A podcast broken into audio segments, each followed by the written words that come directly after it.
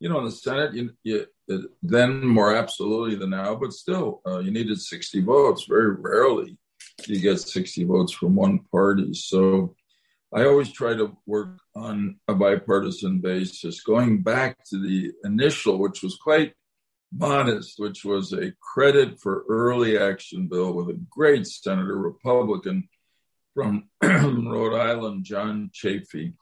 And we had trouble getting that going, but it was such a simple idea. Someday we said, uh, we're going to really um, begin to stimulate and reward businesses that change to reduce their uh, greenhouse gas climate change emissions.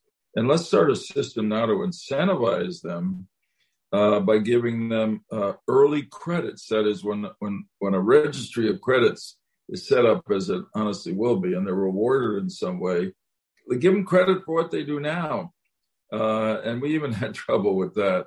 Yeah. Uh, but that's I continue to pursue it um, unfortunately without effect, but always without accomplishment as I wanted.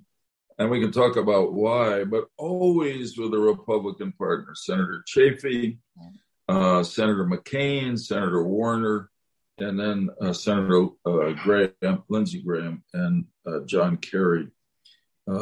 And hopefully, before long, before we all get swept up with rising tides or extreme weather, uh, Congress will do something about it.